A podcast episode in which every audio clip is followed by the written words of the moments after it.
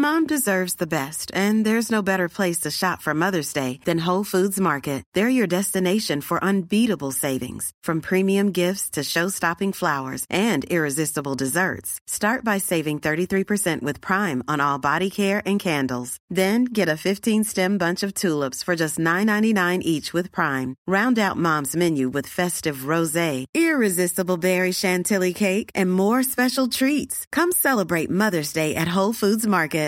Hey, Dave. Yeah, Randy. Since we founded Bombus, we've always said our socks, underwear, and T-shirts are super soft. Any new ideas? Maybe sublimely soft. Or disgustingly cozy. Wait, what? I got it. Bombus. Absurdly comfortable essentials for yourself and for those facing homelessness. Because one purchased equals one donated. Wow, did we just write an ad? Yes. Bombas. Big comfort for everyone. Go to bombas.com slash ACAST and use code ACAST for 20% off your first purchase. There's never been a faster or easier way to start your weight loss journey than with PlushCare. PlushCare accepts most insurance plans and gives you online access to board-certified physicians who can prescribe FDA-approved weight loss medications like Wigovi and Zepbound for those who qualify.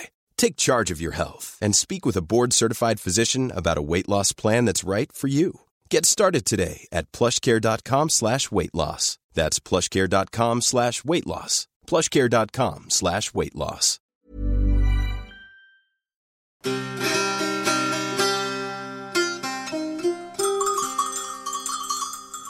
سلام بر شما که دارین اپیزود هشتم پادکست شب چراغون رو گوش میدین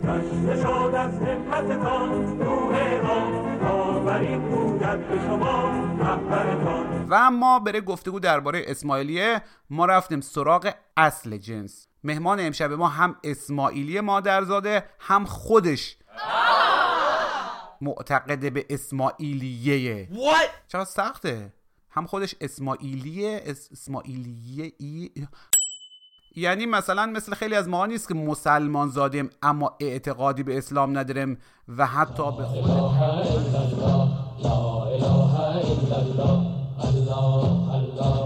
بله داریوش محمدپور هم اسماعیلی زاده و هم معتقد به اسماعیلیه اسماعیلیه اسماعیلیه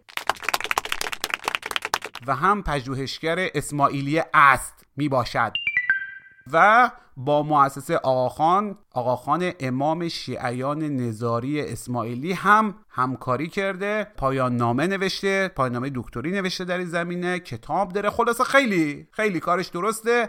و اصل جنس و ما فکر می‌کنم یعنی خود امام جعفر صادق هم درباره شش امامی ها یا اسماعیلیون بخه چند تا سوال بپرسه مثلا اگه ایشون بود می‌رفت سراغ همین داریوش محمدپور. البته آشنایی ما با داریوش ربطی به چیزا نداره. سالها پیش اوایل دهه 80 که وبلاگ نویسی در ایران شروع رفته بود و خیلی هم رو بورس بود مو و داریوش هر دو و... گفته مو و داریوش ما می‌خواستم بگم ما دوتا رو کجا می‌برن؟ بله هر دوتا ما وبلاگ می نوشتیم و دو تا حلقه مشهور وبلاگی که اگه ریانه باشه باید بگم بله میشه گفت مشهورترین حلقه های روشن فکری بودن ره مدیریت می‌کردیم. داریوش اسم حلقه رو گذاشته بود ملکوت و اسم حلقه ما دبش بود که خب از همین انتخاب اسم باید حدس بزنن هر چقدر داریوش لاهوتیه ما او اوایل هم اصلا نمی‌دونستم داریوش به قول معروف شیش امامیه. بعدش هم یعنی تا همین الانش هم بره مهم نبود. یعنی کلا اگه دیگران کاری به کار ما نداشته باشن ما بریم هیچ فرقی نداره که کی به چی اعتقاد داره و مثلا قبل از خواب به درگاه کدوم خدا یا قدیس یا بوت یا هر چیزی دعا می‌کنه. خود ما ترجیح میدم قبل از خواب مسواک بزنم. ولی خب همیشه برم دین پژوهی جالب بوده و خیلی دوست داشتم درباره اسماعیلیان هم بیشتر بدونم. ای بود که رفتم سراغ داریوش که راستش بعد از آخرین دعوامان سالها بود با هم حرف نزده بودم و خب هر دو هم که می‌دونن خراسانی هسته دلم را مرنجان که این مرد وحشی زبانی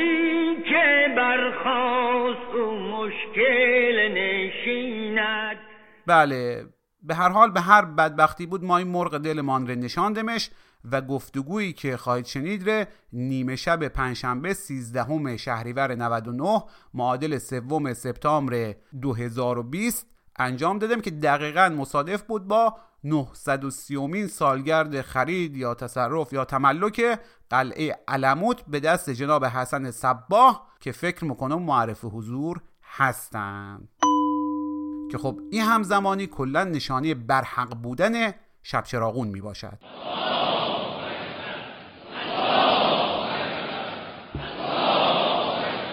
داریش قبل از اینکه راجع به که تو متولد 1154 مشهد هستی قبل از اینکه راجع به بزنیم که اصالتا بیرجندی هستن نمی‌دونم دانشگاه فردوسی درس خواندی بعد آخرش ولش کردی اینجور چیزای اطلاعات که دوستان می‌تونن به دست بیارن از دانشگاه وستمینستر.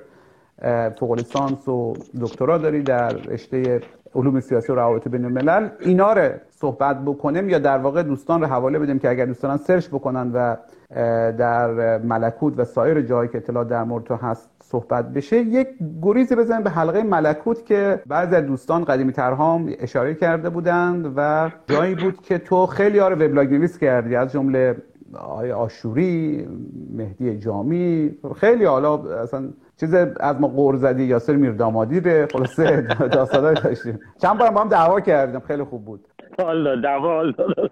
عرض شود که فکر می‌کنم که اون قسمت مربوط به اینی که کجا درس خوندیم چیکار کردیم همینجوری علنی هست دیگه. به فارسی یا به انگلیسی اگر گوگل بزنید اسم من همینجوری که من معمولا تو فیسبوک می نویسم یه چیزی میاد بالا صفحه گوگل اسکالر میاد بالا کتابایی که نوشتم کاری که کردم. اما ملکوتم. واقعا من نمی‌دونم آقای من کسی رو وبلاگ نویس کردم جفی بود که همه رو می‌گیره ویروسی بود که در هوا منتشر می‌شد. بالاخره یه دی وبلاگ می نوشتن دورم تفیق می شدن آشتی می کردن دعوا می کردن سر چیزهای مختلف حرف می زدن بالاخره یه دوره ای بوده دیگه زمانش هم گذشته. حالا درست وبلاگ من و یکی دو نفر دیگه همچنان نفس می‌کشه تو حلقه ملکوت. برای ما انگار حکم چیزو داره. حکم خاطره رو دارن. زنده نگرش داشتیم آویزونش کردیم به دیوار. مثل آرشیو دیگه وقتی آدم برمیگرده گذشته رو نگاه می‌کنه. بله این ماجرا حلقه ملکوته. خب امشب مصادف شده با 930 سالگرد رویداد اگر به, میلادی حساب کنم و سالهای خورشیدی. تصرف یا خرید یا به هر حال تملک قلعه علمود توسط آقای حسن صباه ما ای خدمت شما تبریک و خدمت اونایی که بعدا ترور شدن تسلیت میگیم.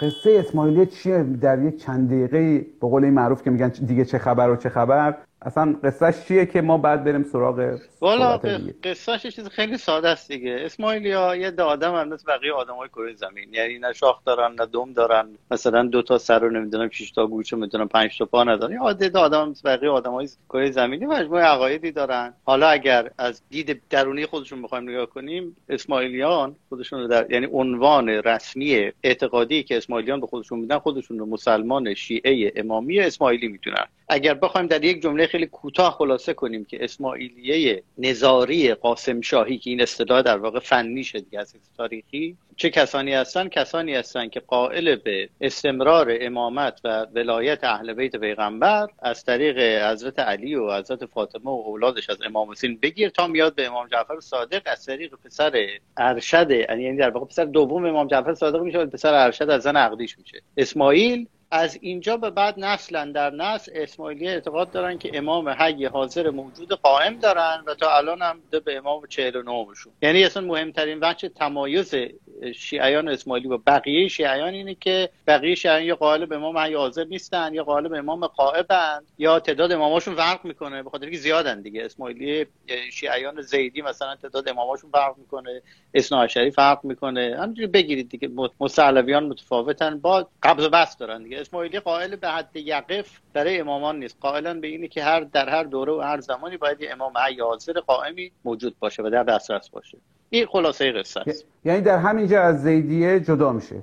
از زیدیه جدا میشه از شیعیان اثناعشری جدا میشه از شیعیان اسماعیلی مستعلوی جدا میشه از شیعیان اسماعیلی دروزی جدا میشه که البته دروزی هم خیلی دیگه سرنوشتشون متفاوت شد بعد از یه مدتی. از شیعیان اسماعیلی نظاری مؤمن شاهی هم جدا میشه چون علموت که سقوط می‌کنه یه اختلاف دیگه بر سر جانشینی سر اول سر فرزندان اولین امام اسماعیلی بعد از سقوط علموت پیش میاد که دو تا پسر داشت به اسم قاسم شاه و مؤمن شاه. و اینها مؤمن شاهی ها تا دوره مثلا اوایل قرن بیستم همچنان در سوریه بودن و اینا قائل بودن که امامشون به غیبت رفته و باز خواهد گشت و دوباره ظهور خواهد کرد و قائم خواهد بود الاخر یعنی تقریبا در تمام شاخه‌هایی که دسترسی به امام حی حاضر موجود وجود نداره متوسل میشن به تئوری قائم به تئوری غیبت به تئوری رجعت امام و الاخر که همه اینا اینو دارن. به طور مشترک. حالا صورتش خورده فرق می‌کنه ولی مضمون یکیست.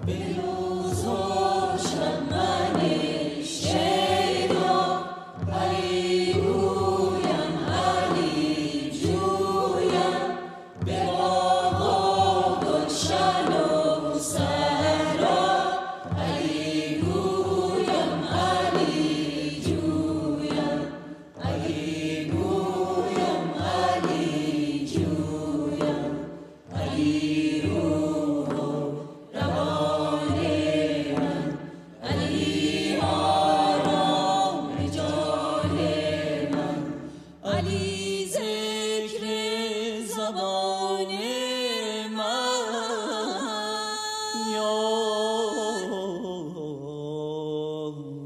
یک توضیح به بیننده های عزیز به خصوص کسانی که بعدا در یوتیوب می‌بینن بدم که داریوش محمدپور خب به هر حال نظاری هست خودش و اما به هیچ عنوان سخنگو یا نماینده هیچ گروهی از اسماعیلیون در اینجا نیست. به عنوان یک شخص که می‌خواد به ما به خاطر هم حالا پیشینه خانوادگی و فرهنگیش و هم به خصوص تحقیقاتی که کرده و کتاب بسیار ارزشمندی که بر پایه پایان نامه دوره دکتریش نوشته صحبت کنه. این حتما می‌خوام بگم که بعدا که کامنتار هم باز می‌کنم این حس نباشه که ما مثلا یک نفر آوردیم که نماینده مثلا حقانیت اسماعیلیون هست و می‌خواد با ما صحبت بکنه و دوستانی که از همه مذاهب خواهند آمد یا آمدند بر ما همشو مساویان تا تا زمانی که به ما کار نگیرن به ما باهایی و نمی‌دونم مسلمون و شیعه و کافر و بودایی و همه اینا یکی هستن. خب ما در مورد اسماعیلیا صحبت می‌کنیم. همین الان آیا آماری هست که همه این بزرگواران که خب فرقای مختلفی هم دارن که مهمترین زیدیا و نظاریا و حالا مستعلویا در هند هستن چند میلیون نفرن؟ مقصود اسماعیلیانه که چند چند نفرن یا کل شیعیان کلن نه شیعیان که حالا به هر حال ببین حالا من به زمان حاضر دارم میگم که آمار جمعیتی که رسما موجود از اسماعیلیان نظاری یه چیزی یه رقمی است بین 15 تا 20 میلیون. منتها این عدده دیگه عدد خیلی دقیقی نیست به دلالی که توضیح میدم بهت که چرا عدد دقیقی نیست. به خاطر که اسماعیلی نه ظاهرا زیدی ها هم در یمن اون طرف خیلی زیاد هستن نه؟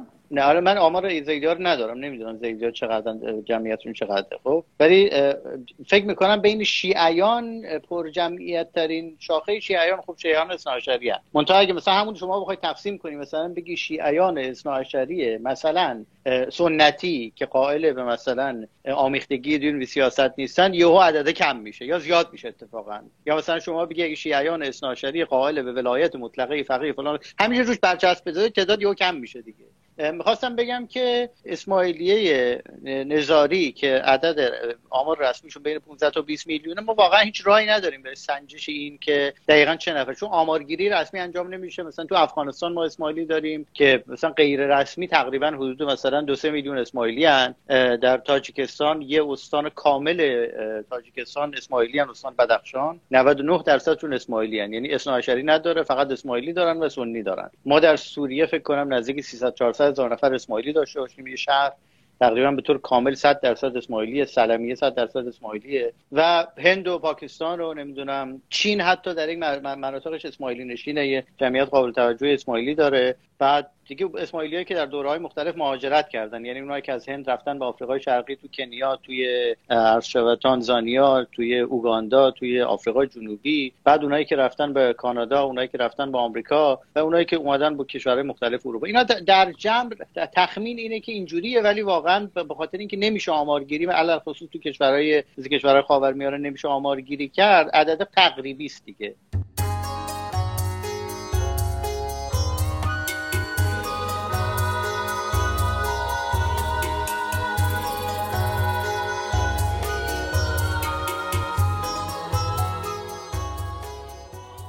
شیعیان یا اسماعیلیون نظاری اینا میشه گفت که شاخه ایرانی اسماعیلی هستن؟ خب بله دیگه. اسماعیلیان نظاری شاخه ایرانی باید بگیم یعنی چی ایرانی؟ یعنی در ایران رشد و نمو داشته و فرهنگ ایرانی بیشتر باش آمیخته است. ببین از یه جهتی اگه حساب کنیم شما حساب کنید امام بیستم اسماعیلی به روایت های تاریخی که میشه فرزند نزار تا امام چهل و ششم اسماعیلی در ایران زندگی کردن. یعنی امام بیست و یکم در واقع در ایران متولد میشه تا امام چهل و ششم که اونم در ایران متولد میشه. یعنی شما حساب کنید یه تعداد خیلی زیاد زیادی از امامان اسماعیلی در همین منطقه ایران زندگی می‌کردن. یعنی در علموت یعنی اینا, اینا از در حجاز بودن و بعد به مصر رفتن. اگه بخوام کلیتر بگم از استثناء بگذاریم. در حجاز و مصر و ایران خیلی سریع بهت میگم دیگه. از از حضرت علی تا امام جعفر صادق در حجاز بودن. حالا شما مکه و مدینه و کوفه و اینا رو حساب کن. از محمد ابن جا از اسماعیل بگیرید تا مهدی اولین خلیفه فاطمی که میشه امام دوازدهم اسماعیلی. اینا در سوریه فعلی زندگی می‌کردن و بعد اینکه میرن به شمال آفریقا قسمت غرب آفریقا دیگه.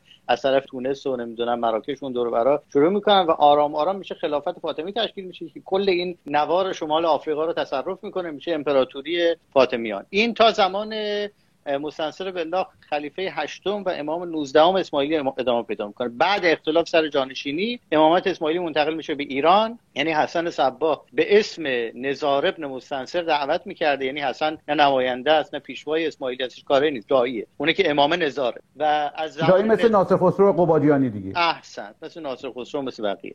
و از نزار تا رکن خورشا که میشه دوره امامان علموتن دوره دوره که هنوز علموت به عنوان یه دولت در بین یه دولت مطرحه بین در کنار سلجوقیان. اینا تا اونجا زندگی می‌کنن. بعد مغول که حمله می‌کنه در سال 654 علموت سقوط می‌کنه. از اونجا به بعد اولین امام بعد از سقوط علموت میشه شمس الدین محمد که تا زمان حسن علی شاه که برای مردم مشهور است به آقاخان معلاتی اولین آقاخان اینا در ایران زندگی می‌کردن. حالا کجا زندگی می‌کردن؟ در تبریز زندگی می‌کردن. بعد اومدن به انجدان عراق که الان مقبره ای که از امامان اسماعیلی از تو انجدان مشهوره دیگه به اسم مقبره شاه غریب بهش میگن مقبره امام غریب میرزاست اونجا. و تو این دوره آمیختگی خیلی تنگاتنگی پیدا می‌کنن با تصوف. علل خصوص تصوف نعمت الله یعنی صوفیان نعمت الله رابطه خیلی نزدیکی با خاندان امامت اسماعیلی دارن. و امامت اسماعیلی یواش یواش از این اختفایی که بعد از حمله مغول پیش آمده بعد از یکی دو قرن میاد بیرون خود علنی‌تر میشه. دختر میدن دختر می‌گیرن با پادشاهان حتی صفوی وصلت می‌کنن و پادشاهان دوره بعد وصلت می‌کنن. بعضی از این پادشاهان امامان اسماعیلی رو به عنوان حاکم یا والی منطقه منصوب می‌کنن از جمله در زمان نادر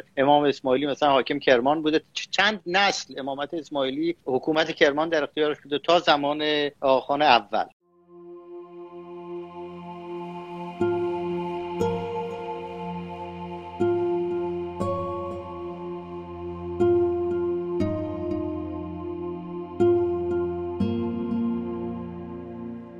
همین جایی بخوام تو ایران نگهش داریم خب می‌دونی که برای خیلی ها اسماعیلیه در ایران با علموت و حسن صباه پیوند خورده. حالا به ویژه به خاطر اینکه خیلی هم داستانخورش خوب بوده. یعنی کلی ما بله. افسانه داریم در باره کلی کتاب های نیمه تاریخی و شبه تاریخی و اینها داریم. و ضمن اینکه علاوه تاریخی هم واقعا چیز جذاب و عجیب غریبی بوده. یعنی میشه گفت که یکی از منسجم ترین و قوی ترین دولت های شخص محور داشته اگه بشه مثلا همچین اصطلاحی به کار برد. ولی به هر حال سوالی که اینجا هست و خوشبختانه تو هم به عنوان نماینده اسماعیلیون شرکت نداری. به هر حال به عنوان یه پژوهشگر هستی که خودت بهتر می‌دونی که نقطه ضعف و قوت ها در همه ادیان و مذاهب اینا بوده. و به خصوص حسن صبا که اصولا امام هم نبوده دایی بوده. این ماجرای ای که اینها نخستین تروریست های ساخت یافته تاریخ بودند و اصلا بعضیا میگن حشاشین بودند بعدا اصلا کلمه اساسینز در انگلیسی از این گرفته شده. اینها آیا درسته؟ خب من خدا یه جواب مختصر من بدم. جواب مختصرش اینه که کتابی داره آقای دکتر دفتری به اسم افسانه هشاشین جز اولین کتاباییه که در واقع میاد این به اصطلاح افسانه رو با شکافی می‌کنه یا دیکانستراکتش می‌کنه. خلاصه قصه اینه که این ماجرایی که آقا ما یه عده‌ای داشتیم که اینا اولین تروریست های تاریخ بودن اینا اینا اولین کسایی بودن که اینو پایه‌گذاری میک- می‌کنن. همونجوری که خودت گفتی افسانه است به خاطر که افسانه خورش خوب بوده. اولین کسی که روایت کرده اینو مارکوپولو بوده بعد یواش آمیخته شده با این در واقع درگیری مسلمان ها با صلیبیون چون صلیبیون مسیحی اولین برخوردی که با مسلمان ها داشتن با فداییان اسماعیلی سوریه داشتن. یعنی اینا قدرت داشتن قدرت نظامی داشتن قلعه داشتن بعد شروع کردن اینا رو قلقم کردن. اینا هم که هیچ شناختی از اینا نداشتن. شروع کردن به افسانه سرایی و قصه گفتن درباره اینا و تبدیل شد به یه چیز اسطوره‌ای که یه چیزایی از واقعیت توشه و کلیش هم قصه است دیگه. کلیش هم افسانه است. این کتاب دکتر دفتری به فارسی ترجمه شده اتفاقا و تمام جزئیات تاریخیشو بحث کرده. مختصر قصه اینه که خب اسماعیلی مثل بقیه آدمای دیگه یعنی جنگ داشتن نزاع داشتن باید برای بقای خودشون تلاش می‌کردن. به هر شیوهی که به دستشون می‌رسیده یادمون نره که ما داریم درباره اسماعیلیه یعنی در واقع دولت علموت به عنوان یه دولتی که داخل یه دولت دیگه داریم حرف می‌زنیم که شاید قوی ترین نیروی سیاسی که نزدیک 150 سال در متن دولت خوارزمشاهیان و سلجوقیان تا زمان حمله مغول ادامه پیدا کرده اینا قدرت داشتن و بالاخره مورد حمله هم بودن. علل خصوص در زمان نظام الملک یعنی نظام الملک دشمن شماره یک اسماعیلیان و شیعیان به طور کلی بود و شما مثلا سیاستنامه رو موقعی که می‌خونید می‌بینید که بخش مهمی از سیاستنامه اختصاص به این داره که بگه شیعیان و کلا روافض اسماعیلیان به طور خاص اینا بددینن اینا بابکیان اینا خرم دینن اینا نمی‌دونم اهل اباحتن اینا خلاصه پدر سوخته های تاریخن. و چون آدما خیلی پدر سوخته باید خونشون مالشون حلاله. و بی هیچ ملاحظه اینا رو هر جایی پیدا می‌کردن میکشتن. اون قصه ناصر خسرو دیگه برای همه آشناست که میگن از یه جای رد می‌شد خلاصه. یه کسی کفاشی مو برگشت دید یه تیکه گوش سر نمی‌دونم درفش گفت چیه؟ گفت تاشون قرمتی می‌کشن من یه تیکه به تبرک برداشتم آوردم. و قرمتی کشی از زمان غزنویان باب شد دیگه. تو این فضا طرف مقابل خب که قدرت مسلط داشت طبعا نیروی سیاسی داشت طبعا نیروی تبلیغاتی هم داشت. منتها اون موقع به این تعبیری که ما امروز یعنی بعد از روایت های مارکوپولو ما یه چیزی به اسم حشاشین و فدایان داشتیم اون موقع جا نیفتاده بود. اون موقع شد اسماعیلی شده بودن چی شده بودن یه چیه؟ متهمانی که هر وقت یه کسی یه کسی می‌خواست ترور کنه بکشه با هم اختلاف داشتن مینداختن گردن اون دیگه الان مثلا تو ایران هم نمونه آشکاره دیگه. یکی یه کسی میگه می‌کشه میگن آ فلانی کشته. حالا اون طرف مقابل یا به خاطر اینکه براش قدرت نمایی سکوت می‌کنه نفی نمی‌کنه انکار نمی‌کنه یا به دلیل واقعا این کارو کرده. یا به دلیل که براش مهم نیست. میگه حالا کی, کی گوش میده؟ حالا ما بگیم ما نکردیم. تو برای اسماعیلی هم این قصه صادقه دیگه. مثلا یکی بزرگترین افسانه های تاریخ اینه که میگن که خواجه نظام الملک اولین ترور اسماعیلیان بود و اسماعیلیان کشتن. در که حداقل دو نفر تشکیک کردن تشکیک جدی کردن در اصالت و سندیت این ماجرا. یکی هایتسن یکی هم دفتری است که فکر کنم در همین افسانه هشاشین دربارش بحث می‌کنه که گویا ماجرا اصلا دعوای داخلی سلاجقه بوده. یعنی نظام الملک وزیر مقتدری شده بوده که خیلی از خود ملکشاه سلجوقی قدرتمندتر تمام پسر و خاله و دایی و عمو و عمش همه جای مملکت بودن. خلاصه آقا سر بزرگترین وزیرش می‌کنه زیر آب که دیگه این خانواده خیلی عظیم قدرت نداشته باشن. و خلاصه در این مورد تشکیکه. ولی از اون تاریخ به بعد بالاخره این سکه رایجی شد و رعب افکنی هم می‌کرد دیگه. یعنی می‌خواستن بگن آقا مثلا فدایان اسماعیلی همه حساب دستشون میومد میترسیدن. ولو واقعی بود یا غیر واقعی. خود اقراق زیاد درش حتی گهگاهی می‌تونسته یک پیام باشه دیگه. یعنی مکشمت بنزیم گردن اونا دیگه. چون همین الان هم ما موضوع رو داریم دیگه. در بعضی از حکومت‌ها یک آدما رو می‌کشن بعد می‌زنن گردن یک عده‌ای و همه می‌دونن که آقا بالاخره وقتی اسم اونا میاد یعنی که شما حواست باشه به هر حال. دقیقاً دقیقاً. آره خیلی بخشش بخشش واقعیه بخشش قصه است قصه تاریخیه دیگه.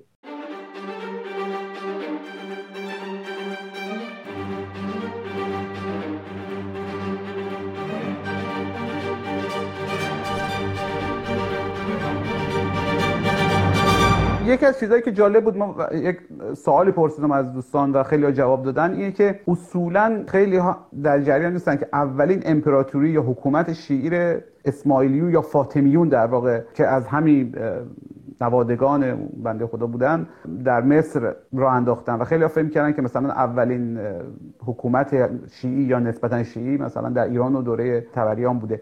این مسئله چرا الان اینقدر مسکوته یعنی دارم در کانتکست ایران صحبت می‌کنم. مثلا خود ما به کتاب های دینی تاریخی که به ما تدریس کردن مراجعه بکنیم اکثرا تو ذهن ما یکی یک فرقه انحرافی هم بود حالا. و اینقدر سکوت یا در واقع تحریف شده در مورد نقش اسماعیلیون فاطمیون. خب البته ببین شما خودتو با جای طرف مقابلم بذاری. شما موقعی که در این نظام فرهنگی و سیاسی زندگی می‌کنید که تمام مشروعیتش رو از ادعای داشتن فقط یک روایت صحیح و درست در طول تاریخ می‌گیره شما اگه یهو بیاید در طول تاریخ چهار تا رقیب و مدعی هم کنار بذارید دستش که خب ادعاش میره رو هوا دیگه. مگر اینکه موضعش عوض بشه مگر اینکه موضعش خیلی تمدنی بشه خیلی کسرت گراتر بشه دیگه حالا اونا هم بودن ما هم هستیم اینا هم هستن. اون پس قابل فهمه که چرا اونجوریه. ولی این نکته مهم اینجاست که وقتی مهدی به عنوان اهل بیت پیامبر در برابر عباسیان شروع می‌کنه به حکومت کردن اینا چیزای تاریخی خیلی ظریفیه. یعنی مثلا ظهور مهدی که میشه اولین خلیفه فاطمی میشه دوازدهمین امام اسماعیلی. یه خیلی چیز عجیب غریبه هم تقارن و تلاقی اسم و نمی‌دونم محل ظهور و نمی‌دونم تاریخ ظهور و عدد نمی‌دونم امام و این حرفا. خب خیلی از شیعیانی که ناراضی بودن منتظر بودن که بالاخره اهل بیت بیان قیام کنن علیه عباسیان. چون از زمان امام صادق به بعد کلا یعنی در واقع از زمان امام زین العابدین به بعد کل این ماجرای قیام سیاسی بایگانی میشه. میگن حالا وقتش نیست و خلاصه بکشین کنار به امامات به شدت میشه غیر سیاسی تا حدی که همین به تدریج ریزش پیدا میشه بین پیروان اهل بیت. و موقعی که مهدی در واقع ادعای امامت می‌کنه و خلافت فاطمی رو پایگذاری می‌کنه یه بخش زیادی از شیعیانی که به شاخه‌های مختلف رفته بودن یهو میگن اینی که دنبالش میگشیم اینه میرن اسماعیلی میشن. حالا از بین اثناعشریان مختلف. یادمون نره که وقتی میگیم هویت شیعه اثناعشری اینا که از ازل نبودن که. یعنی شما با حداقل یه سه چهار نسل بعد از دوره غیبت امام دوازدهم بگذره که یواش یواش هویتی شکل می‌گیره. روایت های مختلفه دیگه. بعدش هم زمان امام جعفر امام صادق چهار تا بچه داشت چهار تا پسر داشت. برای همه این چهار تا پسر دعوی امامت داشتن. همشون بلا استثنا یعنی از اسماعیل گرفته تا محمد گرفته عبدالله و موسی اینا همشون با ماجرای امامت درشون پیش میاد و اون دوتایی که دیگه دوتای دوتای دیگه در واقع یخش نمی‌گیره به عبارتی. یعنی پیروان ادامه پیدا نمی‌کنن ادامه پیدا نخواهد که این که میمونه اسماعیل و موسی یعنی بچهای این مثلا الان که مثلا دکتر بازی دارم امام بازی بوده دیگه. یعنی ظاهرا دیگه فرزند دیگه ایشون نداشته دیگه. والا آره یکیشون که در جوانی فوت می‌کنه. آره شما همینجوری اون همونی که در جوانی میگن فوت می‌کنه که اسماعیلی که اونم دو تا روایته. میگن در جوانی فوت کرده میگن در جوانی به تقیه فوتش رو اظهار کردن به خاطر که نکشنش این حرفه حالا نکته من اینه که شما این ماجرای اختلاف سر جانشینی از زمان پیغمبر شروع میشه تا به همین الان ادامه پیدا می‌کنه. تو دورهای مختلف کش میاد دیگه. شما مثلا تو شاخه اثنا که نگاه می‌کنی می‌بینی که زمان امام 11 مثلا برادرش این قبول نداشت اصلا. یعنی جعف... جعفری که مشهور است به جعفر کذاب و این حرفا.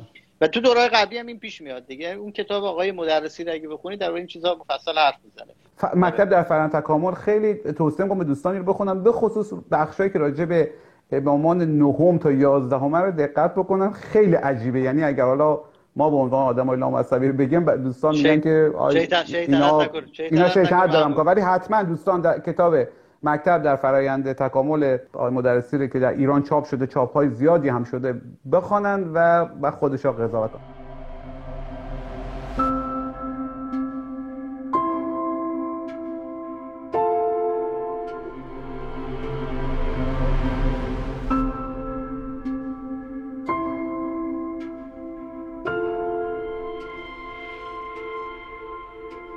سوالای دوستان خیلی زیاده. ما دیگه سوالا رو بپرسم همین الان کامنت رو باز کردم. باز همون سوالایی بود که همیشه پرسش میشه. مهمترینش در مورد همین دوستان اسماعیلی نظاری هست یا شاخه ایرانی ایرانیزه شده بوده این ماجرا و خیلی خلاصه و فارسیش بخوام بگم ماجرا آقاخانه که شما فکر کنم میگن حضرت والا پرنس آقاخان دیگه ما اگه بخوایم مؤدبانه صحبت بکنیم. دیگه آره. ببین حالا به توضیح میدم. از اون اگه این ماجرای شروع نامگذاری رو اگه صحبت کنم رو روشن میشه. ببین امام این آقاخان لقب لقب بود فتحعلی شاه اهدا کرده. فتحعلی شاه داده. همین رو می‌خوام توضیح بدم. ببین امام 45 اسماعیلی به اسم شاه خلیل شاه در یزد ببخشید چی؟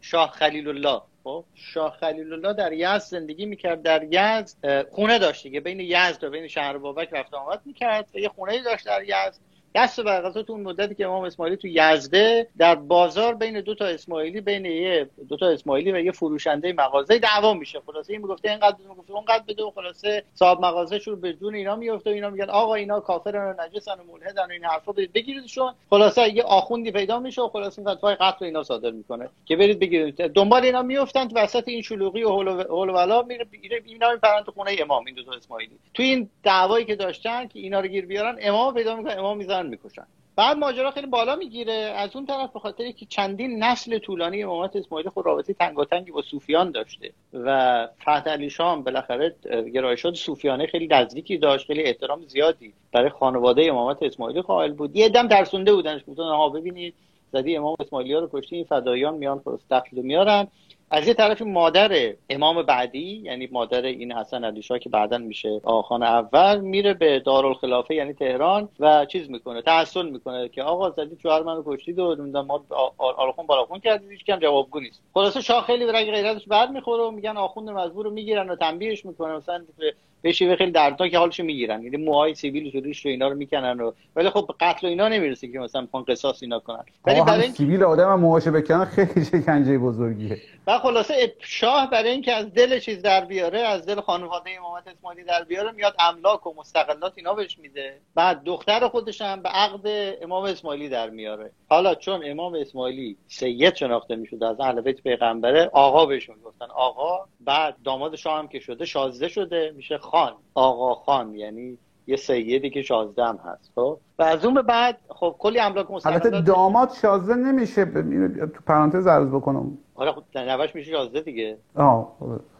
بچه بعدی میشه شازده؟ میشه نوه فتحعلی شاه. حالا چرا میگین پرنس چرا نمیگین این ببخشید این سوال یکمی جزئیه ها ولی برام جالبه که کی میگه پرنس؟ چون نگاه کن همه میگن پرنس آقا خان. چیزی ما شنیده؟ مثلا نمیگن شاهزاده آقا خان. حالا چرا بابا شاهزاده میگه؟ مثلا شما نگاه کن الان توی ادبیات اسماعیلی های افغان اسماعیلی های افغان نمیگن پرنس آقا خان میگن شاهزاده شاهزاده خب؟ یا شاهزاده. توی تاجیکستان هم همینجوریه. این مال فرنگی ایرانه. یعنی شما نگاه کن اصلا دوره پهلوی اصلا این انگار تو دهن مردم خوش میچرخیده میگن پرنس مثلا. لهجه فرانسوی هم مثلا می‌گفتن. پرنس و اینا هم نمی‌گفتن آخه فقط مسئله پرنس مثلا ماها که به هر حال در فضاهای شیعه دوازده امامی رشد کردیم فرق نداره که مثلا معتقد باشم یا نباشم. بالاخره تو اون فضا و فرهنگ بوده. مثل اینکه مثلا ما مسلمانیم. حالا آتئیست هم ممکنه باشیم ولی به هر حال از نظر فرهنگی مسلمان است. برای ما دیدن یک امامی که مثلا خیلی شیک و پیک که بعد احتمالا فارسی که اصلا صحبت نمی‌کنه احتمالا عربی هم نمی‌دونه حالا به فرانسه و انگلیسی صحبت می‌کنه خانم انگلیسی خیلی زیبایی هم داره و اینا. یک مقداری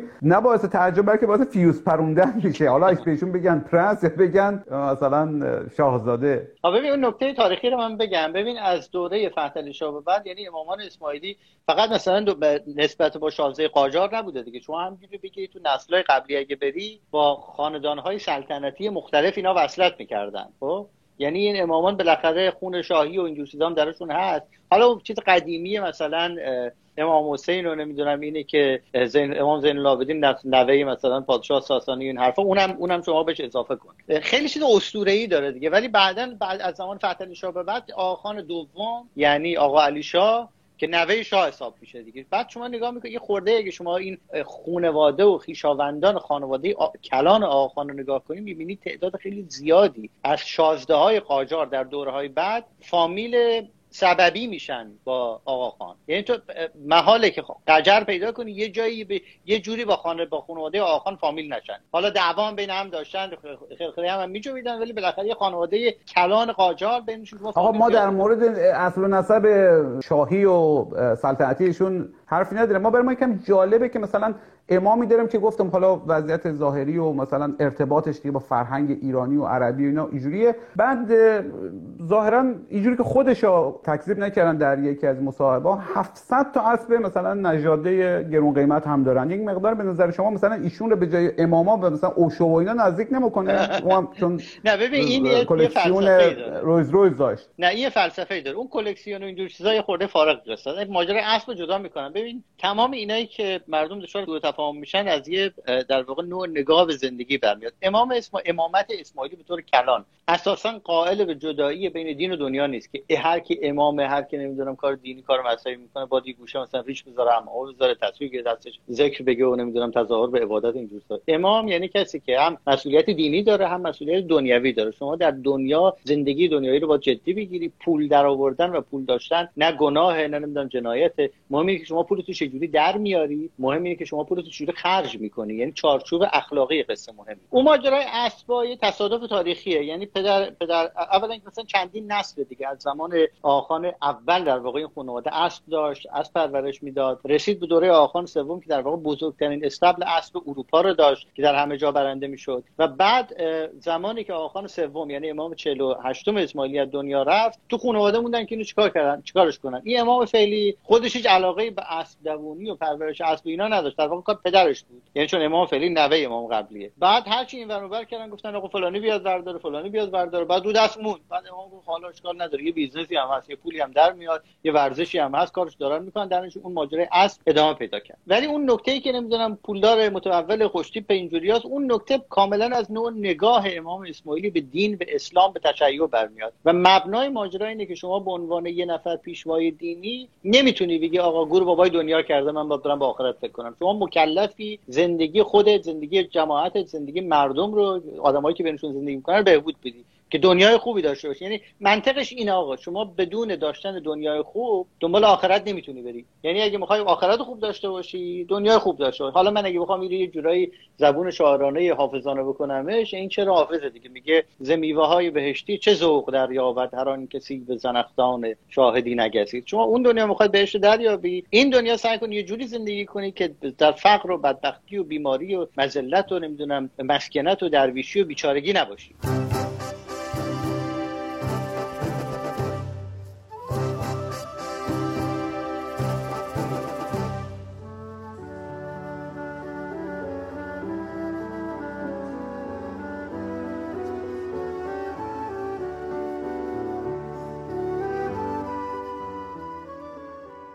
الان اسماعیلیان و آقاخان بگیم دیگه. حالا چون راجع به همه اسماعیلیان صحبت می‌کنم. تقریبا یک دولته. یعنی در بعضی جا اصلا سفارتخانه و روابط دیپلماتیک داره. در مراسم جایزه شهنواز اگر شما اولین جایزه موسیقی که اولین جایزه رو هم اتفاقا به استاد شجریان دادن مجموع رقمی که پرداخت 500 هزار دلار بود. از کسایی که پای سخنرانی آقا خان آمده بودن رئیس جمهور پرتغال بود. یعنی دیگه حالا رئیس جمهور و وزرا رو دیگه نمیگم دیگه سفیر این کشور اینها. آیا سازوکار قانونی داره کارهای آقا خان و اون مجموعه؟ یعنی آه حرفای شما درست. بله اوشا همین می‌گفت. می‌گفت آقا این همه پیامبر بینواها داشته ما پیامبر پولدارا نمی‌شد ایرادی هم گرفتی بالاخره ایشون می‌گفت. اما سوالیه که آیا این کار قانونی داره؟ یعنی ایشون اگر اسب دارن اگر مراودات مالی در این حجم عظیمه که یعنی یک جایزه میدن 500 هزار دلار. شما خودتون دیدین که تمام جای جوایز کن و اسکار و فجر و همه اینا رو بذارن رو هم دیگه 500 هزار دلار نمیشه. فقط یک جایزه شا جایزه معماری دارن موزه های زیاد دارن که البته به خودم میگم که بسیار بسیار از موزه ها تا استفاده کردم بعد به این وسیله سلام بار برسون تشکر کنن که این پول بخششه به خاطر ایرم باز تو پرانتز بگم که فقط ظروف چند هزار ساله که از نیشابور در موزه آقاخان در تورنتو بود ما در مجموعا در هیچ کدوم از موزه های دنیا ندیدم. یعنی واقعا می‌خوام بگم 20 تا موزه مشهور دیدم. ایرم پس پرانتز رو ببندم. که بیانصافی نشه. ولی می‌خوام بگم که آیا این حجم عظیم مالی نظارتی داره؟ آیا این قانونیه یا نه؟ معتقدان میدن و مثل معتقدانی که در آمریکا و عراق و ایران و پاکستان دارن. بالاخره یه پولی معلوم کیه کجاست. یک نفری هم هر جور صلاح بدونه خرجش می‌کنه. آره، خیلی سوال خوبیه. من اتفاقا توی یک فصل کتابم مفصل اینو توضیح دادم که این منابع درآمد چیه چه نظارتی داره اولا که امامت اسماعیلی تو دوره معاصر دولت و اینجور چیزا نیست. در واقع به یه تعبیری یه پادشاهی بدون سرزمینه. چون دولت ملت ما نداریم. یعنی ما دولت ملت اسماعیلی نداریم خب؟ که بگیم آقا مثلا مثل جمهوری اسلامی که دولت ملت شیعه اصلا شدی هم چیزی نداریم. چون بخاطر که اولا امام اسماعیلی قائل به این نیست دنبال تشکیل حکومتی دولتی نیست و اسماعیلی در جای مختلف دنیا پراکندن متکثرن متنوعن ملیت های مختلف دارن. یعنی شما اسماعیلی ایری تاجیک داری اسماعیلی سوری داری اسماعیلی آمریکایی. امامش دو تا تعهد داره. یکی این که یه بیعتی داره با اهل بیت پیغمبر بیعت با اماما امامان شیعه.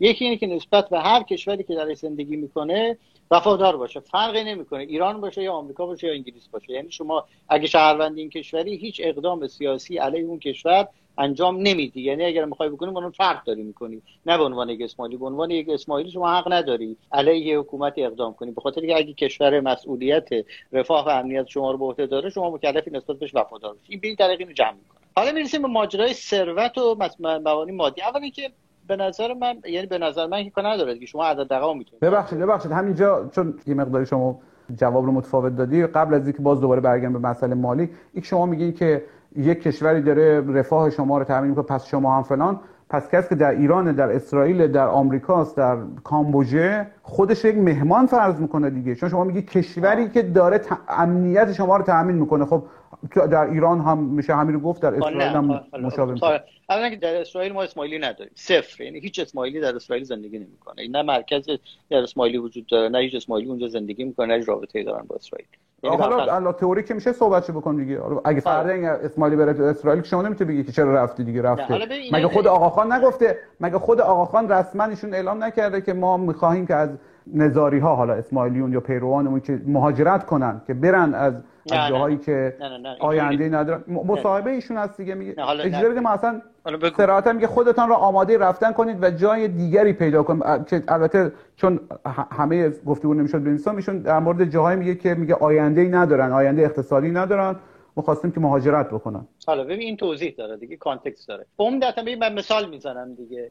یه جایی هست مثلا ببین اسماعیلیان هند مهاجرت کردن به آفریقای شرقی. خب؟ در یه جو من دو تا مثال مشخص برای شما بزنم. در دوره ایدی امین در اوگاندا تمام آسیایی ها به طور خاص اسماعیلیان گرفتار همین ماجرا شدن به خاطر که آسیایی بودن هندی بودن اخراج شدن. یه شبه اخراجشون کردن. و اینا خب دیگه نمی‌تونستن اونجا زندگی کنن. بالاخره موقعیت داشتن ولی کشور افتاد تو ماجرای بعد سقوط دولت‌های چیز دولت‌های استعماری و ایدی امین اومد همه رو اخراج کرد و اینا مجبور شدن برن کانادا. تنها جایی که امام اسماعیلی به سراحت به جماعتش گفته که شما اینجا مهاجرت کنید برید آفریقای جنوبی در دوره آپارتاید. و توی مصاحبه هم اینو گفته که شما اخلاقا نمی‌تونید در این کشور زندگی کنید. کشوری که اینجوری بین مردم تبعیض قائله و اونجا به سراحت گفته که من توی مصاحبه هم اتفاقا درباره این حرف می‌زنه که شما اینجا مهاجرت کنید. ولی هیچ کشوری وجود نداره. مثلا تاجیکستان افغانستان ایران سوریه. حتی سوریه که جنگ داخلی وجود داره. بارها به این جماعت گفته که شما تو هم کشور که هستید کشور شما اینجاست. مملکت شما اینجاست. اینجا بمونید. اونایی که موقعیت پیش اومده میگه که دنبال فرصت دیگه بگرده کشورهایی بودن که بالاخره مثلا طرف اصالتا مال هند بوده. رفته مثلا 100 سال این خانواده در کنیا زندگی کرده ولی خیلی از اینا مثلا شما یه اسماعیلی رو می‌بینید که خودشو هم انگلیسی می‌دونه هم خودشو کنیایی می‌دونه. یعنی برای هر دو تا خوبیت ملیش ارزش قائله خب؟ اینی که آیا در این کشورها مهمان خب بستگی به خودت داره. مثل این که پیغمبر آیا مثلا در مکه مهمان بود یا در مدینه مهمان بود یا نه؟ این نه آقا این که شما میگی میگی که امام اسماعیلیان یا امام نظاری ها میگه که شما هر جایی که هستید به قوانینش احترام بذارید چون امنیت شما رو داره تامین می‌کنه. این حرفی که تمام حکومت های دیکتاتوری همه حکومت های سرکوبگر هم همین می‌زنن دیگه. الان خود شما هم پس نباید مثلا در انگلیس یا در ایران هیچ اعتراضی داشته باشید چون شما مثل یک مهمان میمونید یعنی این حرف شما می‌گفتی انگار مثل یک مهمانه و دقیقا در رابطه و معناگر همون صحبتیه که حالا مبارت نقل کردم. الان هم اتفاقا می‌خوام از ترجمه چیز بخوام که شما بدونید که اصلا منظور اوگاندا و جای دیگه نبوده و حالا تا شما صحبت کنیم و پیدا می‌کنیم آره اونو پیدا برات... من اونو توضیح میدم. بله. ببین این ماجرا همچنان قصه چیزی که من دارم میگم از دید امام اسماعیلی معنی نیست که شما مهمانی در یک کشور. شما یه هویت ملی دارید ممکنه تصمیم بگیری در هر مقطعی بگی من میرم جای دیگه. من من میرم مثلا انگلیس زندگی می‌کنم. آیا امام اسماعیلی نمیگه شما مکلفی در همین کشور زندگی کنید میگه من مشوق این نیستم که شما پاشید مهاجرت کنید برید. ولی اگه احساس می‌کنید باید بری کشور دیگه زندگی کنید انتخاب شخصی خودته. اینی که شما یه اسماعیلی که در کشوری زندگی می‌کنه به اسم اسماعیلی بودن نمی‌تونه اقدام سیاسی توی کشور انجام بده به خیلی ساده practical ه امامت اسماعیل خودش اصلا apolitical و غیر سیاسی تعریف کرده. به دلیل خیلی ساده ای که یه, امام... یه جماعتی داری که شما توی 25 26 تا کشور دنیا پراکنده است و اگه قرار باشه توی یک کشور شما موضع بگیری وقتی شما این همه نهاد این همه سازمان داری که جای مختلف دارن فعالیت می‌کنن یعنی داگوزه خودت گرفتار دعوای سیاسی می‌کنی. به محض گرفتار دعوای سیاسی کردی با این کشور اگه اگه در افتادی اون که دیگه باید رفیق میشه این که دیگه با تو دوست میشه اون که دیگه با تو دشمن میشه باید کل بساط تعطیل کنی. یعنی یه جنبه practical داره. جنبه ایدئولوژیک نداره و اینی که شما مهمانی در یک کشور یا مهمان نیستی. این تصوری که یک کسی مهمانه هیچ وقت امام اسماعیلی نگفته شما مهمانی در اینجا.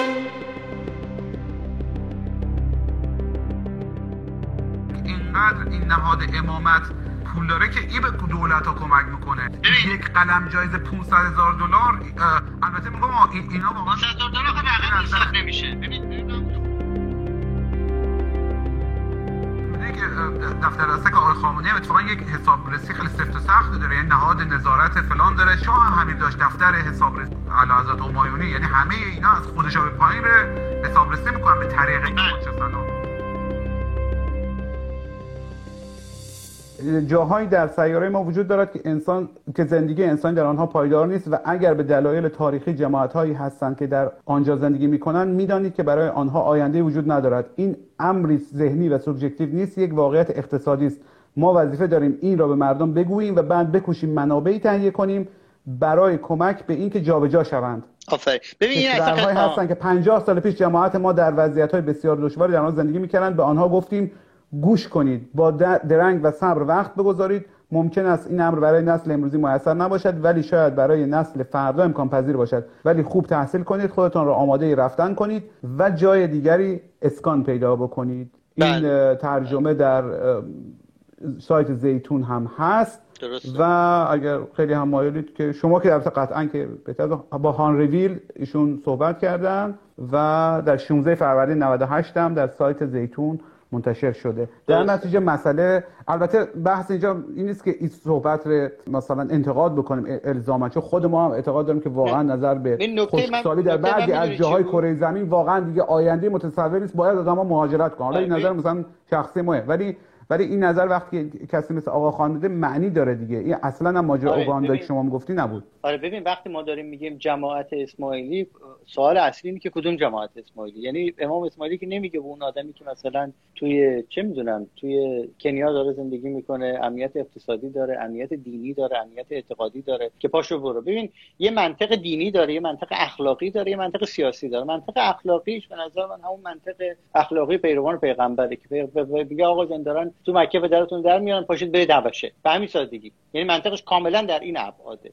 اما اینی که شما چون اونجا اونجا یک کسی ممکن بود ادعا کنه مثلا قریش ببخشید چون چون وقت ندارم. خیلی سوال دارم الان فکر کنم دائما دارم تکرار می‌کنم. شما به حال اینو خواندم که آره ببین نه کاملا درسته. نقل قول ببین به نظر اینجوری که اینجوری که میگی خیلی خاص نبود. ولی به هر حال یک ماجرایی. البته برای ما جالب از یک از یک طرف شبیه دعوت به مهاجرت قوم بنی اسرائیل بود از یک طرف دیگه به خاطر که هیچ جایی رو مشخص نکرده کاملا در تضاد یا میشه گفت بی ربط به او دعوت چون هیچ سرزمین موعودی رو بله میگه برین جاهای بهتر. نداریم هر جایی که هست. دعوت پیغمبر دیگه ان الارض الله واس قرآن هم به شما میگه آقا اینجا به شما ستم کردن. زمین خدا بزرگ بود. چرا نرفتی یه جای دیگه؟ منطق کاملا دی... دینی از این جهت. ولی ولی در مورد مسئله اقتصادی داشتیم صحبت می‌کنیم حرف به اینجا آیا آره. این حجم عظیم مالی آره جای ثبت میشه؟ بله ببین ما یه چیزی داریم تو دوره معاصر یعنی تو دوره امام فعلی شکل گرفت اسم شبکه توسعه آقا برای مبنای همون منطقی شما دین از دنیا جدا نمی‌کنی و شما دین و دنیا رو باید متوازن با هم ببینی و امامت اسماعیلی فلسفه‌ای داره به اینی که کار من بهبود کیفیت زندگی جماعت خودم و کسانی آقا آقا, آقا بحث چیز دیگه است. بحثی که این آره حجم از این مال جای ثبت شده مالیات آره یا نه؟ اصلا فلسفهش گفتی دیگه یک بار. اجازه بده. ببین مثلا درآمد امامت اسماعیلی از کجاست؟ یکی جنبش جنبه اعتقادی در واقع زکات و دوستای مؤمنان خب؟ که این دست برغذا حجم بسیار اندکی را از این منابع تشکیل میده. یه بخشی از بالاخره ثروت خاندان امامت اسماعیلی که نسل در نسلش منتقل شده دیگه. شازده بودن املاک داشتن مستقلات داشتن پرورش اسب داشتن و توی دوره شروع کردن business برای خودشون درست کردن. مثلا شما نگاه کنید ما یه سری هتل داریم هتل های زنجیره آقا اون. کردنش و هم و طلا و جواهر دادم جزو همین business بوده؟ نه یا- جزء یا- business نیست. نه اون قصهش کاملا جداست. اون یه لحظه تو پرانتز به اون برمیگردم. یه بخش دیگری از این فعالیت ها که تو چارچوب فعالیت توسعه در واقع معنی میشه اینا fund دارن از نهادهای مختلف بین المللی توسعه. یعنی اگه بروشور شبکه توسعه آقاخان رو نگاه کنی ببینی از سازمان های مختلف توسعه سوئد انگلیس آمریکا کانادا می‌دونم جایی که کار توسعه انجام میدن fund می‌گیرن. یعنی شما یه سازمان توسعه داری میگه آقا من ده سال دارم در شمال پاکستان برای بهبود و توسعه خدمات روستایی در شمال پاکستان کار می‌کنم. اینم کارنامه‌ش. ما می‌خوایم شما به ما کمک مالی کنی اون میگه بسیار خوب ما انقدر به شما پول میدیم کارنامه‌تون رو بیار داخل دوره. یعنی این سیک اعتماد سازی نهادی که میره کار توسعه انجام میده. آقا این- البته این چیزی که ما می‌بینیم به نظر میاد برعکس یعنی به نظر میاد که اینقدر این نهاد امامت پول داره که این به دولت ها کمک می‌کنه نه، یعنی میگم دیگه. یک قلم جایزه 500 هزار دلار البته میگم اینا واقعا 500 هزار دلار رقم حساب نمیشه ببین ببین خب 500 خب هزار دلار رقم از نظر شما ببین. ولی مثلا موزه ها موزه هایی که می‌زنن که البته البته ایران باز در داخل موزه انتفاعی نیست دیگه. ما, ما همیشه میگم که کاش که بقیه نهادهای مذهبی هم از این کارا می‌کردن اینا سر جاش ولی به هر حال از یک طرف دیگه هم هست که این پول چقدر پول داره جابجا میشه در دنیا؟ و سوال خیلی شفاف این پول جای ثبت میشه؟ یا همین شبه پولشوییه که همه نهادهای شیعه و کاتولیک و اینا دارن و هر کی کار دوست آره، داره ببین. حالا یکی دوست داره مسجد می‌زنه یکی دوست داره موزه می‌زنه. دو تا مکانیزم نظارتی داره. یکی مکانیزم نظارتی که در واقع مکانیزم نظارتی دولتیه یعنی شما نهاد توسعه داری نهاد توسعه براش یه نهاد auditing و حسابرسی بیرونی میاد نظارت می‌کنه. یعنی کل دخل و خرجش رو بررسی می‌کنه. اینا شفافه. یعنی, یعنی تو هر کشوری هر مثلا شما سازمان بنیاد فورد به شما اینقدر پول میده. میگه که آقا من اینقدر به شما پول دادم. پروژه هاتون کجاست؟ عملکردتون کجاست؟ دخل و خرج میسنجم. خب؟ این تمام نهاد source های بیرونی اینجوری سنجیده میشه. ما یه سری منبع داخلی داریم. داخل امامت اسماعیلی. یعنی یه نهاد خاصی شکلی در دستگاه امامت اسماعیلی وجود داره. به اسم انجمن در واقع حسابرسی که اینا در واقع بود در هر جایی اگه داخل جماعت اگه حساب می‌کنید مثلا شما یه جماعتی داری در مثلا کانادا میگه آقا من پروژه دارم پروژه های من آموزشی بهداشتی مثلا توسعه است این. نهاد حسابرسی تا خود نهاد امامت رو هم حسابرسی می‌کنه یا مثل شر... مجلس خبرگان ولایت فقیه خود نهاد امامت یعنی چی یعنی مثلا امام بیاد بگه آقا من خودم خرج کردم شما بیاد نظر بدید نه دیگه این اتفاق خب، نمیفته خب، نه نه. این اتفاق نمیفته به خاطر که ببین ام- امامته که مثلا حکومت یک نمی‌دونم سوال آیا امام شما معصومه؟ امام نظاری ها امام. معصومه؟ والا اون اصلا میشه میشه مسئله کانسپت معصومیه. ده ده خیلی مثل بقیه شیعیان معتقدن آقا کانسپت معصومه. کار نم خیلی ساده. آیا همونجوری که آقای خامنه ای ممکنه دچار فساد باشه و معلوم نباشه پول داره چیکار می‌کنه و, و واقعا جاش باشه که یک نهادی بیاد نظارت کنه بر ایشون بر امام نظاری های اسماعیلیه آیا ممکنه همچه اتفاق بیفته و نظارتی هست؟ اولا؟ که بر خود بر شخص امام هیچ کس نظارت نمی‌کنه به خاطر که امام اتوریته نهایی و مطلق تمام ایناست یعنی اون کسی که حسابرسی می‌کنه در واقع خود امامه کسی اون حسابرسی نمی‌کنه. به دلیل خیلی ساده. به دلیلی که امام مقام سیاسی نیست مقام اعتقادی مقام دینی جانشین پیغمبره ولیه و تمام اون چیزایی که مؤمنین بهش اعتقاد دارن. و به خاطر اینکه به محضی که شما اعتقاد داشته باشی که اگه این امام بالاخره به همون که من اشتباه می‌کنم اونم اشتباه می‌کنه. خب آقا چه فرقی بین من و بین من منم می‌تونم امام باشم. می‌دونی؟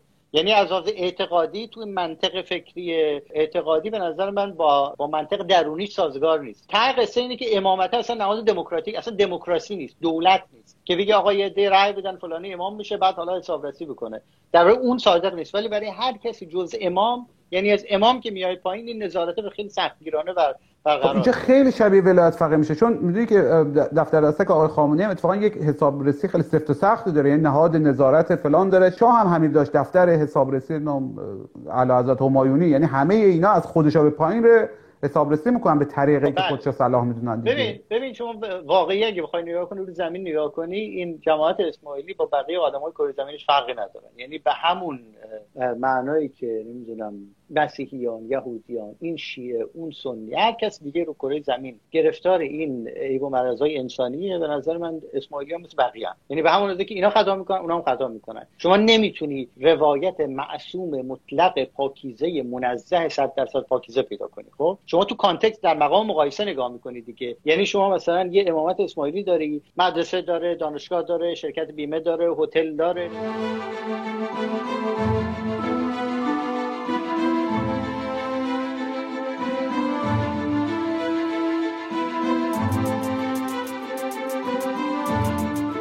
کامنت گذاشت این خیلی جالب بود. آیا امام زنده نظاری ها می‌تونه قرآن بخونه؟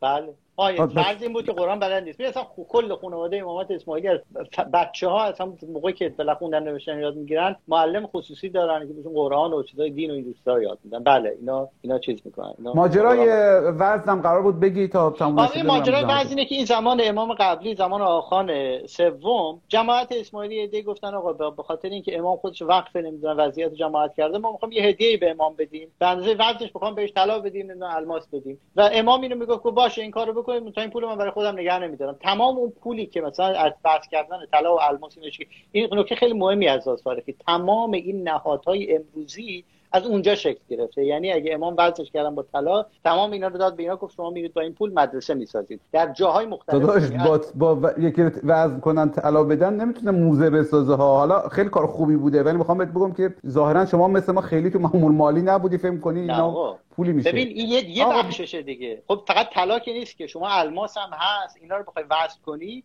یه بخشی از اینا میشه مبنای شکلی. شما تاریخ الان ما موزه نداشتیم به 100 سال پیش. موزه در کار نبود. موزه هم حاصل یک کانسپت کاملا متفاوت. یعنی قصه موزه رو خلق نکن با اینه که این مثلا اون موقع اینجوری بوده.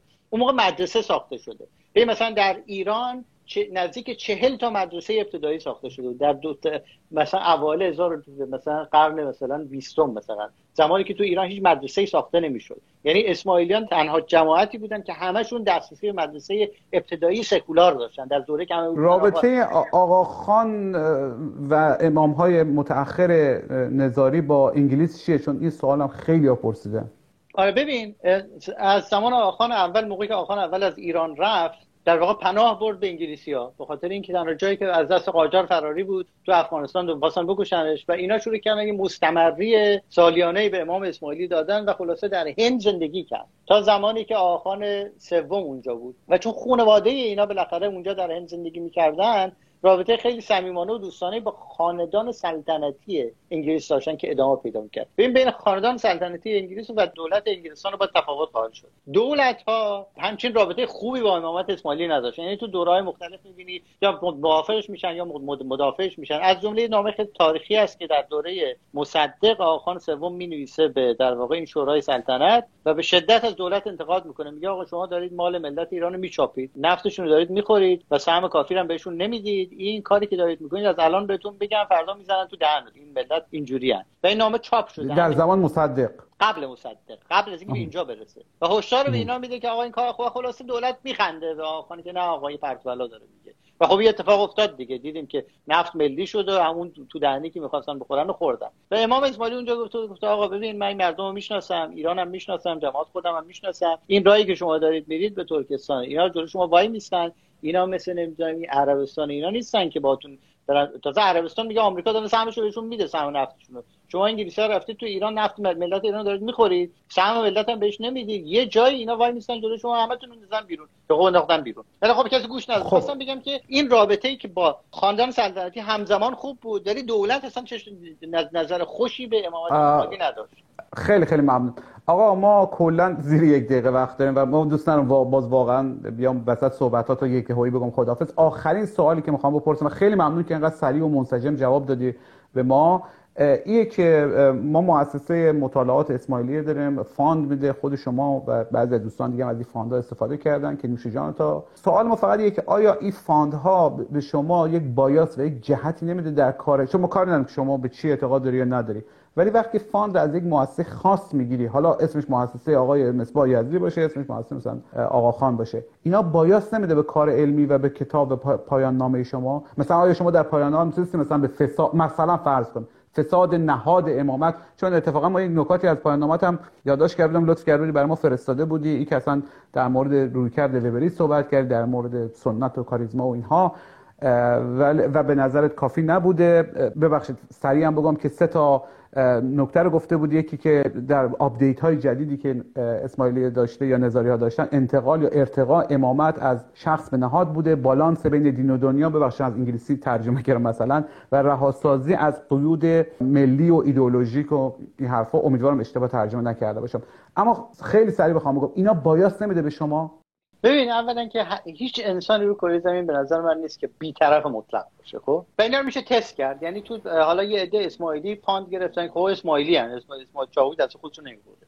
یه عده غیر اسماعیلی fund گرفتن رفتن کار خودشون کردن درس خونده بودش گرفته. باید دید که اینا هیچ سخن انتقادی گفتن یا نگفتن. خب بله گفته شده. یعنی مثلا شما کتاب خود من رو بخونید که رساله دکتری منه هیچ همش تعریف که نیست که. اصلا کتاب انتقادیه در واقع. کتاب تحلیل انتقادی امامت اسماعیلیه که یه دی که مثلا شاید نگاه مؤمنانه داشته باشن ممکنه خوش نداشته باشن اینو. و بقیه هم این کارو می‌کنن. اگر مقصود از بایس نداشتن اینی که آقا من برم سر چهار را مثلا شروع کنم لیچار گفتن و این نشان مثلا بیطرفی خب این معنی بیطرفی نیست. اگر معنی بایس نداشتن اینه که شما بتونی یه تحلیل سرد در واقع بدون جانبداری و بدون تعصب داشته باشی خب همه می‌تونن داشته باشن.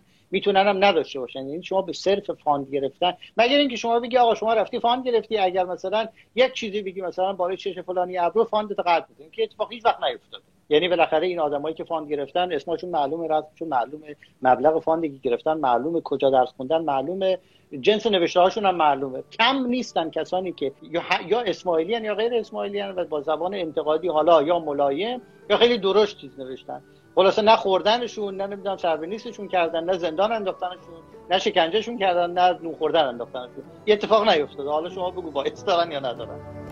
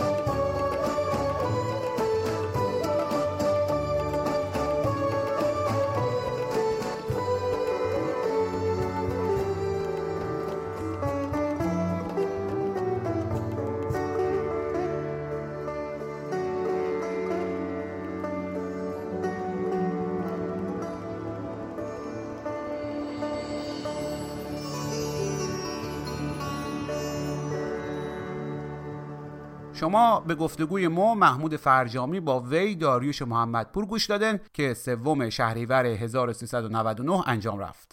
قطعات موسیقایی هم که شنیدن یکیش نشید امامت بود که یک تورایی سرود ملی اسماعیلیون نظاری محسوب میره و یکی هم که در وصف امام علی بود از گروه موسیقی جماعت جهانی اسماعیلی بود که در جشن 60 سالگرد امامت آقاخان اجرا کرده بودند. دم همش گرم. گفتم به ما کاری نداشته باشن ما به همه دمت گرم میگیم.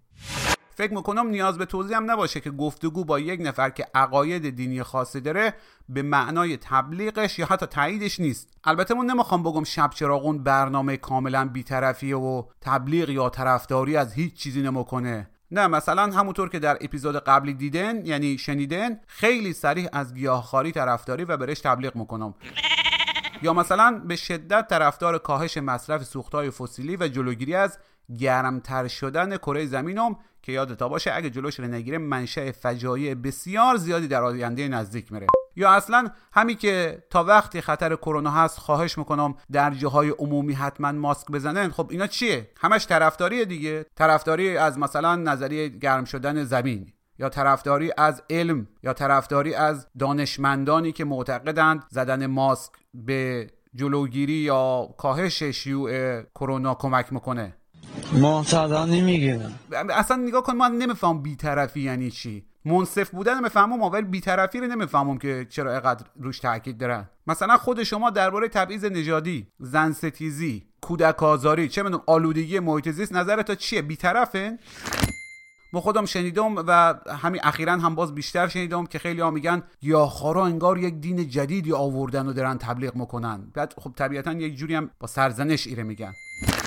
اول بگم که عقیده دینی داشتن دفاع ازش و حتی تبلیغ برش تا جایی که به آزادی های دیگران و حرمت سایرین آسیبی نزنه یا مثلا تبلیغ خشونت و اینجور چیزا نباشه هیچ اشکالی نداره. دوم ای که گیاهخواری و صحبت دربارش از جنس حمایت از محیط زیست و حقوق حیوانات و مخالفت با تبعیض نژادی و تبعیض جنسیتیه. ببینید مثلا همین داریوش. یک عقیده دینی داره که به خودش مربوطه و چون به کسی آزار نمیرسانه یا مبلغ خشونت و نفرت پراکنی نیست یا دست کم ما ندیدم باشه و اصولا آزار و آسیب اجتماعی نداره به مو یا کس دیگه مربوط نیست باش بحث بکنه مگر ای که مثل همه اپیزود طرفین تمایل داشته باشن که راجع به این موضوع صحبت کنن. حالا بله صحبت می‌تونه خیلی هم داغ باشه یا با مخالفت شدید باشه. حتی به نظرم بینزاکتیه که مثلا ما با هم در یک مهمانی باشیم یا با یک جمعی بریم کوه. بعد یکی بحث رو بکشونه به اینجا او هم با این که کار شما اشتباهه و مثلا این انتقادات بهش وارده. ولی فرض کنن با همون جمع ما رفتیم کوه و یکی یک کیسه بزرگ پر از آشغال و پلاستیک رو پرت می‌کنه تو طبیعت. آیا در اینجا هم مسئله شخصیه؟ و اگه مثلا مو برم نهیش کنم و برش توضیح بدم که آلوده کردن محیط زیست خصوصا با پلاستیک. چه کار بد و فاجعه باریه؟ آیا درسته که طرف بگه ای حامیای محیط زیست هم انگار یک دین جدیدی آوردن؟ یا توی همون مهمونی اگه یک نفر یک سری حرفای جنسیتی و توهین آمیز علیه زنها بزنه و داریوش برگرده بهش تذکر بده که این کار درست نیست آیا احمقانه نیست که بیاد بگه ایشون به اسماعیلی بودن شما احترام بذاره شما هم به عقاید ایشون احترام بذار؟ دوستان ببینن بحث دین و استوره و خرافه و آین یک چیزیه و تبلیغ برای اونا یک حرفیه. بحث مسائل عینی اجتماعی و فرهنگی و انسانی و محیط زیستی چیز دیگهیه اینا مسائل جدی و عملی و practical امروزن. اگه کسی من و شما رو از توهین به قومیت ها از ظلم به اقلیت ها از این چیزا برحذر داشت اگه کسی از کارهای زن ستیزانه یا حرفای جنسیت زده نهیمان کرد اگه مقابل کودک آزاری ایستاد اینا رو با هم قاطی نکنیم پنجاه سال پیش اکثریت قریب به اتفاق پدر بزرگها و مادر بزرگهای ما با تنبیه بدنی بچه ها مشکلی نداشتن. امروزه کتک زدن بچه قبیهه شما اگه بچه پنج ساله رو که اصلا کار بدی هم کرده در یک جمعی کتک بزنن بسته به یکی در کدوم کشور باشن اگه شانس بیارن و به پلیس زنگ نزنن یا از جمع بیرون تا نکنن دست کم سرزنش میرن. چند نسل قبل برای همین کار اگه تشویق تا نمی‌کردن که چه پدر یا مادر خوبی هستن که به تربیت بچه تا اهمیت مدن لااقل کاری هم به کارتان نداشتن. خصوصا که به چه خودتان بود. خواهون تو گوشم حقیقت. کمربند. گشترش خوبی تو سرم. تو گوشی خوردم. یه سیلی محکم تو همین سمت راست گوش من خواب زمان دوستان زمان. ما در طول زمانه که تمدن و اخلاق و انسانیت و فرهنگ و اقتضاعات اینا رو بهبود مدم و باز تعریف می‌کنه. اصلا در مورد همین بنیادگرای تحجر دینی که آفت امروزه. ما چه بیدین باشیم چه دیندار معمولی فکر می‌کنم هم نظرم که مشکل متحجر و بنیادگرا حالا در هر دینی. ایه که میخه دین یا آین یا احکام دوره دیگه رو امروز پیاده کنه. همون دین یا احکامی که ممکن بوده در یک دوره بسیار هم پیشرفته بودن. و خب می‌دونم که پیاده کردن چیزی که چند صد سال پیش مرسوم حتی پیشرفته بود امروز مثلا چه فجایعی رو به بار بیاره. اصلا چند صد سال پیش رو ولش کنه. وقتی در طول چند دهه فقط چند دهه ما اقدر شاهد تغییر نگرش ها و دقدقه ها در مسائلی مثل حقوق بشر، حیوانات، کودکان، زنان، محیط زیست، اقلیت های جنسی بودیم وقتی این همه مرزهای اخلاق جابجا رفته و در واقع دامن جلوتر رفته دیگه دیگه تکلیف چند صد یا هزار سال پیش روشنه.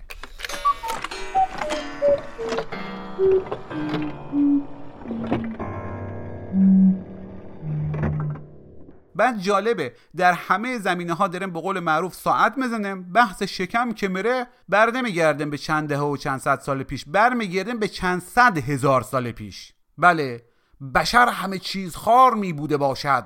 تکامل ما با گوشت خاری همراه بوده است. بله بله تکامل بشر با ترد و گرسنگی دادن و حتی کشتن ضعیفترها هم همراه بوده است. در جفتیابی نر قویتر با همه ماده ها یا هر چقدر که بالاخره دم دستش می‌رسید و وسعش داشت جفتگیری میفرموده است. تا در روند تکامل قویتر بشویم. اصلا چرا راه دوری بریم؟ تا همین اواخر عمل جنسی مگه جز بره ازدیاد نسل بوده؟ دست کم بین زوجها. حالا چی؟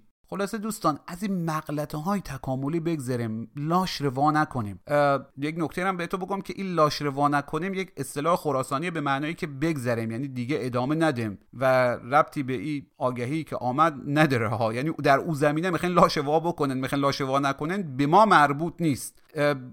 ولش کنین اصلا بیاین یک ترانه گوش بدین حالا هوا ما عوض بره.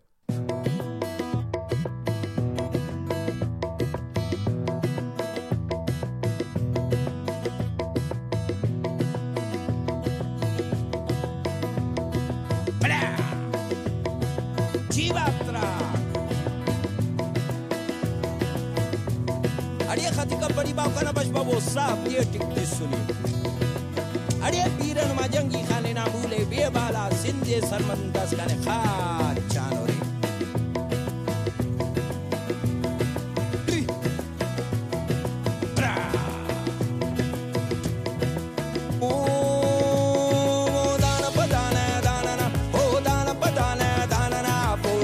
लगाने ना ना ना, ओ तो लगाने ना ना ना, ओ, आज तो तफक्कने ड्राना ना।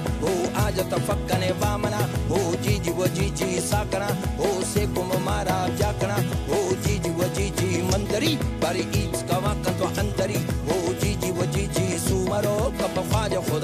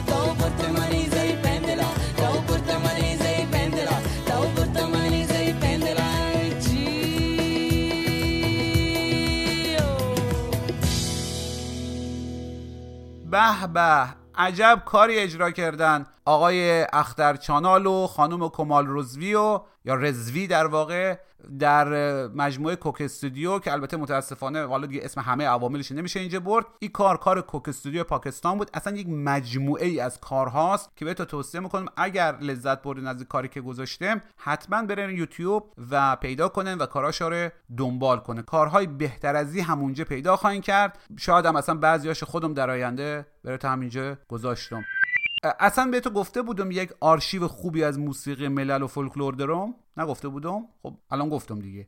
و البته چون رفقای خوبی هستن و راستش ما از نظر تعداد مخاطب به چیزی رسیدیم در طول همین یک ماه خورده ای که کلا خود ما فکر کردیم در بهترین حالت در طول شش ماه برسیم. و حالا که دیگه اقدر شما خوب نو زیاد نو باحال نو نخبگانی هستن و اینا بره تا در جعبه زیر خاکیم ره. وام کنم و از به بعد در تمام اپیزودهای شب چراغون دیگه یکی دو تا کار با حالی که احتمال خیلی زیاد نشنفتن و یک سرمنشهی میشه یک سرنخی در واقع. سرنخی میشه که برین دنبال کارهای بهتر تو ژانر پخش می‌کنم گفتگوهای ما هم همینجوریه گفتگوهای ما کامل نیست و در واقع یک سرنخیه برای تحقیق بیشتر جستجوی بیشتر شناختن آدمهایی که تو هر زمینه کارهای خاص کردن. از جمله در مورد اسماعیلیه هم اگر مایل بودن خود داریوش کارهای زیادی هم نوشته و هم ویدیوهایی می‌تونن ازش ببینن. مثلا بعد از همین گفتگو با داریوش چند تا ویدیو دیگه هم پر کرد که روی یوتیوب هم می‌تونن پیداش بکنن و اگر خواستن باز با گوش دادن به اونا با خواندن مطالبش دامن برین جلوتر و بیشتر بدونید این توضیح برای همه گفتگوهای شب چراغونه که ما هیچ وقت نمی‌تونیم همه سوالات رو یا همه موضوعات رو پاسخ بدیم یا بپردازیم در یک گفتگو با یک شخص. دمتان گرم که با ما ین اگه دوست دارن به صفحه شب چراغون روی وب سر بزنن خیلی راحت برن به وبسایت شخصی خودمو فرجامی چجوری نوشته میره فرجا نقطه می. منتها اون میش ام ایه ام آی نیست. به خاطری که هنوز دامنه ام آی نداریم یا در دسترس ما نبود. در نتیجه F A R J A. ای شد فرجا. نقطه M E. تمام. میرن اونجا. خیلی راحت هم آرشیو کارهای ما رو می‌بینن اطلاعات در مورد خود ما اگه خواستن به دست میرن آرشیو وبلاگ هم هست مشخصات کتاب هم هستن بعضی مقالات هم هستن. کتاب بیشوری رو می‌تونن به صورت کامل دانلود بکنن. استنداپ کمدی هم هستن اونجا و البته صفحه مخصوص شب چراغون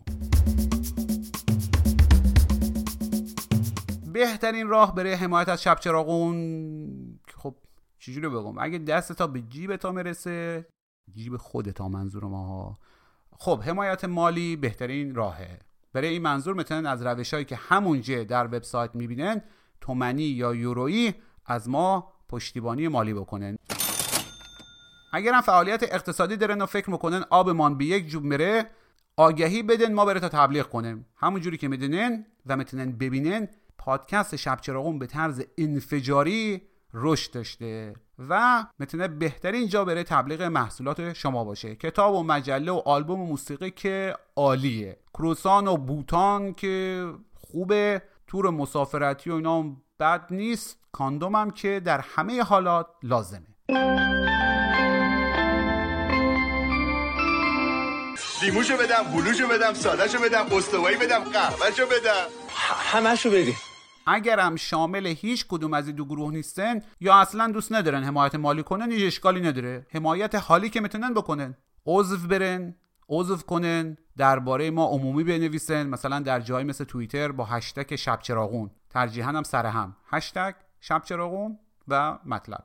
و اشکالات ما رو هم بهتر خصوصی بنویسن که ما خود ما بفهمیم و سریع تا دیگران نفهمیدن یا به روما نیاوردن برطرف کنیم. برای منظور می‌تونن به ما ایمیل بزنن نشانی ایمیل ما هست. شب چراغون gmail.com چجوری spell میره؟ حالا اورم در توضیحات اپیزود می‌نویسم. بره تا در صفحه شب چراغون روی وب هم که دیگه همه اینا سرجمه حالا ما نمی‌خوام باز دوباره گریزی به صحرا بزنم ولی ببینید هر کنش اخلاقی یا انسان دوستانه یا فرهنگی بالاخره یک کمی هم زحمت داره دیگه. مالی حالی یک جوری دیگه. حالا چی اسمش گیاهخواری باشه چه حمایت از شب چراغون. بابا شما ورزش هم بکنی یا رژیم هم بگیری اندامت بهتر بره سختی داره. دست کم اولش که داره. یکی در نظر داشته بس دیگه. ما خسته شدیم دیگه. خیلی خوب چشم چشم. چیزی که شنیدن اپیزود هشتم پادکست شب چراغون بود که ما محمود فرجامی با کمک محمد فکری تهیه کردم و در آبان ماه 1399 منتشرش کردم. خیلی مواظب خودتان باشن تمام.